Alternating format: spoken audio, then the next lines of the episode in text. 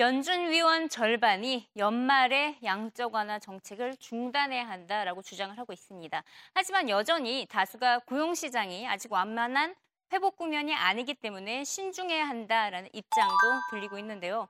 결국 경기 부양책은 한 당분간 지속해야 한다는 버냉키 의장의 발언부터 들어보시죠. The dual mandate is uh, to pursue maximum employment and price stability. Currently, we have an unemployment rate of 7.6%, which I think, if anything, overstates the health of our labor markets, given uh, participation rates and many other indicators of uh, underemployment and long term unemployment. Um, so we're not there, obviously, on the maximum employment part of the mandate.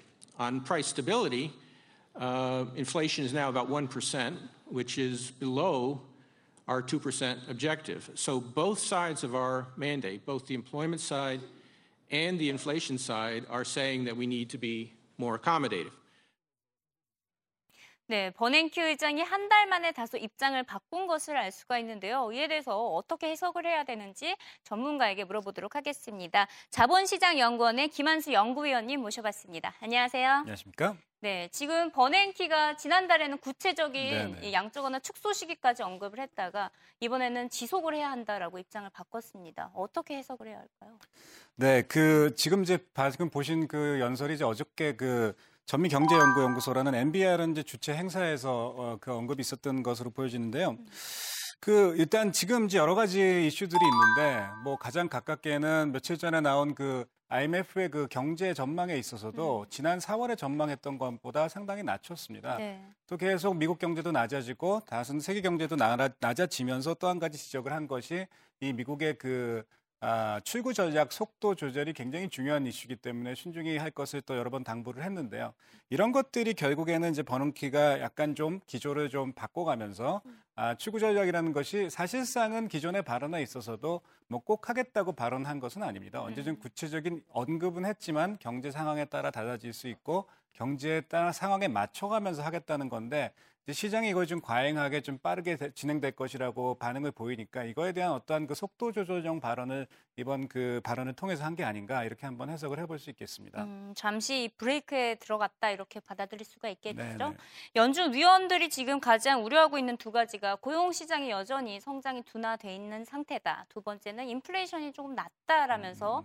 출구 전략을 펼칠 때가 아니다라고 주장을 했는데요. 네. 어, 두 가지 원인 중에 무엇이 더 발목을 잡고 있다라고 볼 수 있을까요? 일단은 그 연준지 회의록이 공개가 됐는데 음. 일단은 다수라는 게 이제 일반적으로는 점 50% 이상을 얘기하는데 음. 다수는 연내에 해야 된다고 얘기를 했기 때문에 네. 그 어느 정도 그, 그 모멘텀이랄까 컨센서스는 연내 출구 전략이 출발될 가능성에 대해서는 아직까지 좀 높은 음. 아, 컨센서스를 가지고 있다라고 보여지고요. 반면에 그 일부에서는 이제 어, 여기에 대해서 반박했던 위원들도 있고 시장에서도 이렇게 얘기하고 있는 사람들도 있는데 네. 실제로 보시면은 지금의 경기가 미국의 지금 잠재 성장률을 한 3% 정도로 보는데 음. 지금 현재 2%에도 미치지 못하는 이런 성장세가 이게 뭐 출구 전략을 선제적으로 시행할 정도의 그런 상황이냐라는 거기에 해석이 조금 아, 가질 수 있다고 보여지고요. 음. 또 지금 어느 정도 경기가 회복은 되고 있지만 사실상 버냉키도 아까 그 클립에서 보셨듯이 7.6% 정도입니다. 음. 실업률이.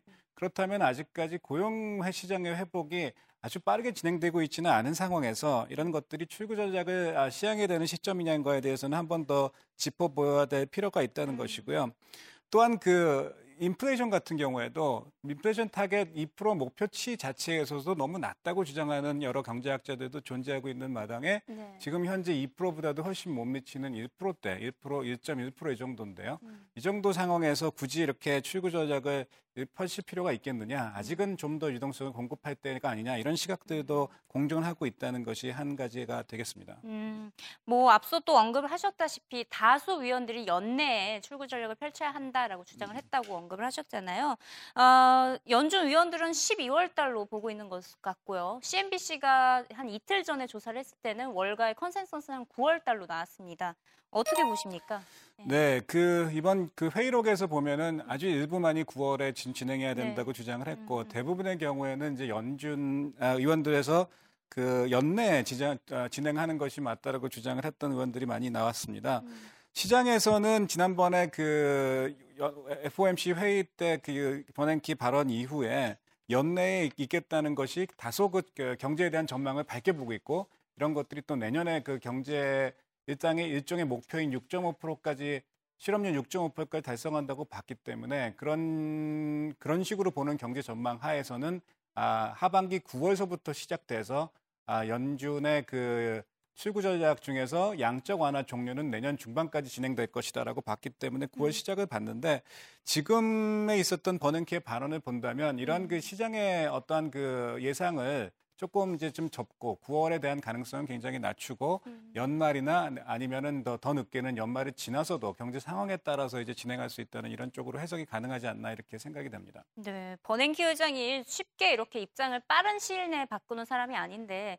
이번에 좀 흥미롭습니다. 그래서 다음 주 버냉키 의장의 청문회 연설이 더욱더 기대가 되고 있는 상황인데 다음 주엔 또 어떤 발언을 할 것으로 예상되시나요? 제가 뭐 어떤 발언을 할지 음. 예측은 할 수는 없지만 사실상 지금 보면은 지난 6월 달에 있었던 그 의회 청문회에서 이런 그 양적 완화에 대한 언급을 처음으로 공식적으로 했고요. 음. 이거를 이제 시장이 양적 완화 아, 조기 종료라는 아, 이러한 것들을 공식적인 선언으로 받아들였습니다. 음. 그리고 이제 거기에 대한 불확실성이 하도 커지니까 그 다음에 이제 FOMC 회의를 통해서 굉장히 이례적으로 오랜 시간 인터뷰를 통해서 구체적인 시기까지 언급을 했는데 음. 이런 것들이 어떤 그 불확실성을 해소시킨다기보다는 아, 굉장히 구체적으로 9월서부터 진행된다는 이런 완전한 그 이런 서도 진행이 되면서 사실상 미국 경제뿐 아니라 세계 경제에 굉장히 큰 혼란을 어느 정도는 야가 네. 굉장히 크진 않지만 어느 정도 혼란을 야기를 했기 때문에 이번에 청문회 발언은 이런 것들의 이제 속도 조절을 하기 위해서 음. 이러한 그 양, 그 연준의 해석이라든가 이런 것이 굉장히 유연적이고 그 다음에 고용 시장에 대한 여러 지표들을 다각도로 보고 있다라는 측면에 어느 정도의 그 완급을 조절하는 그런 음. 발언이 되지 않을까 뭐 예상해 볼 수는 있겠습니다. 네, 아무래도 뭐 이제 임기가 얼마 남지 않았기 때문에 하나씩 신호탄을 보내는 게 음. 아닌가 이렇게 받아들일 수도 있겠는데요. 아, 이번엔 또 중국 이슈로 넘어가 보도록 하겠습니다. 지난달 중국의 수출과 수입 모두 마이너스를 기록했습니다. 수출 연간 3.1%, 수입은 0.7% 감소한 것인데요. 수출 증가율이 마이너스를 기록한 것은 지난해 1월 이후에 처음이기 때문에 시장이 더욱더 집중을 하고 있습니다. 그래도 중국 정부는 한동안 긴축 정책을 이어갈 것이라는 크레드 스위스의 의견 들어보시죠. Yeah, I think this set of trade numbers uh, definitely came in uh, at well below market expectation. Uh, I think the, the market will continue to uh, remain concerned uh, about the growth risk in China.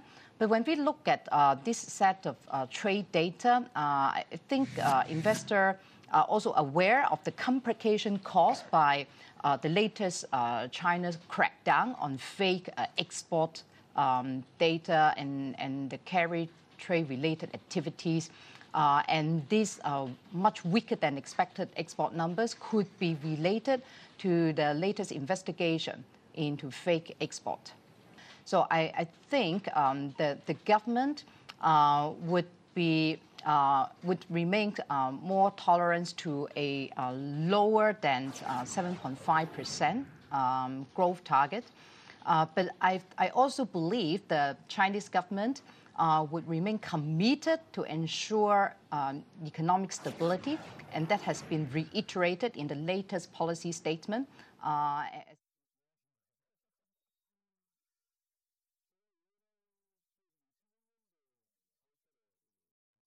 네, 중국의 수출과 수입 모두 마이너스를 기록했습니다. 수출 부진 원인은 가장 크게 어디서 찾아볼 수 있을까요? 네, 우선 뭐 여러 가지 대외 여건이 위축이 되고 있고 음. 또 이제 위안화가 좀 다른 신흥국 통화는 좀 다르게 아, 절상을 했습니다. 소폭 절상을 하고 이제는 다시 이제 하락세 약세로 들어섰지만 이런 것들 또한 그 한 가지 이슈를 이제 본다면은 그 지난 5월서부터 중국 정부에서 그 한머니 단속을 위해서 무역 결제로 위장한 위안화 투자를 단속을 음. 한다. 그래서 단속을 시작을 했습니다. 결국에는 물론 이것이 아, 위장된 탄머니긴 하지만 통계상으로는 무역 결제로 잡히는 것이기 때문에 이런 음. 부분도 입조를 하지 않았나. 그래서 이제 6월에는 마, 이제 프리에서 보신 것과 같이 굉장히 급감을 했는데요. 사실상 시장의 충격은 굉장히 큰 것으로 보여집니다. 음. 이렇게 마이너스로 급감을 한 것도 굉장히 아, 오랜만에 있는 일이고, 그 다음에 또 시장에서 예상했던 게 증가를 한 3% 정도 증가를 할 거 예상을 했는데 이게 마이너스 3.1%가 됐기 때문에 아, 이런 것들이 이제 시장에는 큰 충격을 주고 있습니다. 중국 정부가 그렇다면 경기 부양을 해야 되는 것이 아닌가라는 의견도 기대감도 이제 시장에선 들리고 있는데 막상 중국 정부 입장에서는 긴축안을 계속해서 이어갈 것으로 보입니다. 어, 떻게 보십니까? 중국 정부가 생각하고 있는 이 GDP 성장률 마지노선 어디까지 예상을 하십니까? 네, 그 여러 가지 시장에서는 일단 대부분 7% 정도가 마지노가 아니겠느냐 음. 얘기, 얘기를 했고 중국에서는 이제 공식적으로는 7.5%를 아, 지속을 하겠다. 그 중국의 목표치를 가지고 있는데요. 음.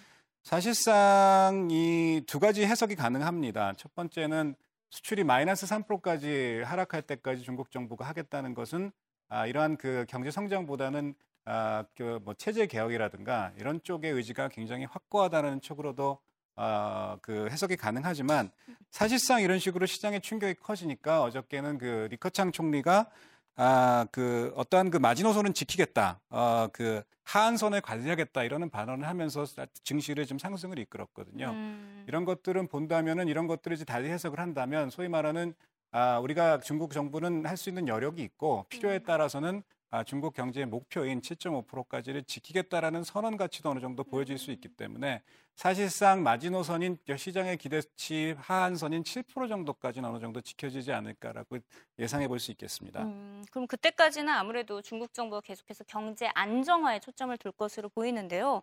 이번 중국 수입 지표를 보니까 중간재 수입이 7%나 감소를 했습니다. 네, 네, 네. 특히 여기서 우리나라는 중간재를 중국에 수출하는 국가잖아요. 그렇다면 우리나라가 직접 입게 되는 타격이 클까요?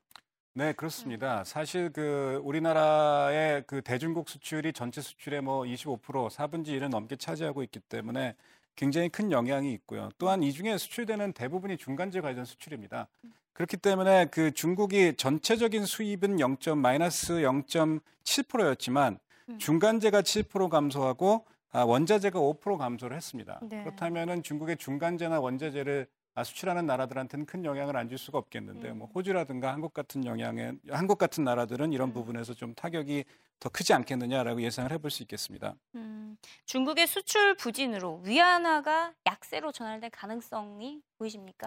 네, 그 일단은 지금 최근에 그 여러 가지 그 국제에서 경제적인 상황이 그 대부분 신흥 시장에서 자금이 빠져나가고 있는 경로인데 음. 사실상 중국은 외환 시장의 그 변동폭을 제한을 하고 있는 장치를 가지고 있습니다. 그렇기 음. 때문에 다른 그 신흥국 대비 빠져나가는 규모가 좀 적었었는데 아, 이런 것들이 이제 반전이 되고 있고요. 이런 것들이 지금 며칠 전서부터 약세로 나타나기 시작하고 또 또한 그 중국이 한머니 규- 그 유입을 규제한다는 것은 결국엔 그 자금이 중국으로 유입되는 것들이 아, 적어진다는 얘기이기 때문에 네. 사실상 야세로 발전한 아, 반전할 수 있는 가능성이 굉장히 크고 음. 또한 가지 이제 재밌게 볼 거는 여러 가지 국제적인 상황이 지금 아, 경- 중국이 재정 정책을 추가적으로 한다든가 또 통화 정책을 뭐 금리 인하를 한다든가 이렇게 할 수 있는 여- 그런 여건이 없습니다. 이런 여건이 어려운 상황에서 경제가 아, 조금 하강세를 가고 있다면은 음. 어떤 그 한일 정책을 통해서 어떤 이런 돌파구를 찾으려 하는 노력도 있을 것이라고 예상되기 때문에 음. 위안에는 이제 어느 정도는 약세로 가지 않겠느냐라는 예상이 좀 지배적이라고 보여집니다. 네, 마지막으로 또 우리나라와 관련된 질문 한 가지만 더 드리겠는데요.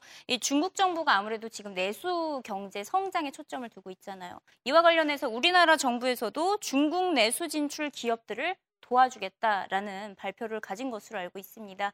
이를 통해서 어떤 업종이 수혜를 볼 수가 있을까요? 네, 일단은 그 바로 이제 오늘 그 하반기 음. 수출 확대 방안을 하면서 해- 그 이런 발, 발표가 있었는데요. 음. 굉장히 좋은 방향이라고 보여주는 게 중국의 내수 시장은 지금 현재는 경제 세계 소비 시장에서 차지하는 비중이 8% 미만입니다. 음. 그렇지만 이제 대부분의 예상하는 것들이 향후 뭐 이제 10년 안에 약 한 20% 이상으로 할때될 음. 것이라고 보여지고 중국도 굉장히 중상층이 크게 늘어나고 있기 때문에 이 중상층들이 늘어난다는 것은 소비 여력이 굉장히 커지는 것을 의미합니다. 음. 그렇기 때문에 이런 부분에 아, 어느 정도 도와준다는 것은 굉장히 의미가 있는 아, 정책이라고 보여지고요. 네. 여러 가지 이제 내용들을 보면은 뭐 유통 벤더를 발굴한다든가 음. 또 중소기업 제품 전용 매장을 설치한다든가 굉장히 음. 구체적인 방안들이 아, 설치 그 포함이 돼 있습니다. 그렇기 때문에 뭐 지금까지 이제 중국 진출을 유- 좀, 어, 유- 좀 리드했던 것들이 이제 음식, 음, 음식료나 뭐 화장품, 뭐 영화 같은 산업군들이 되겠는데요. 네. 이런 것들은 이제 장, 뭐 물론 중국 경제가 전반적으로는 떨어진다 하더라도 음. 이런 기업들의 실적 측면은 다시 한번 좀 주의 깊게 봐야 되지 않겠나 그렇게 생각해 볼 수 있겠습니다. 네, 특히 뭐 중국에서 최근 영화에 대한 수요가 엄청나게 성장하고 있다 하니까 기대를 해보겠습니다. 네, 오늘 말씀 감사드리고요. 다음 주에 또 찾아뵙도록 하겠습니다. 네, 고맙습니다.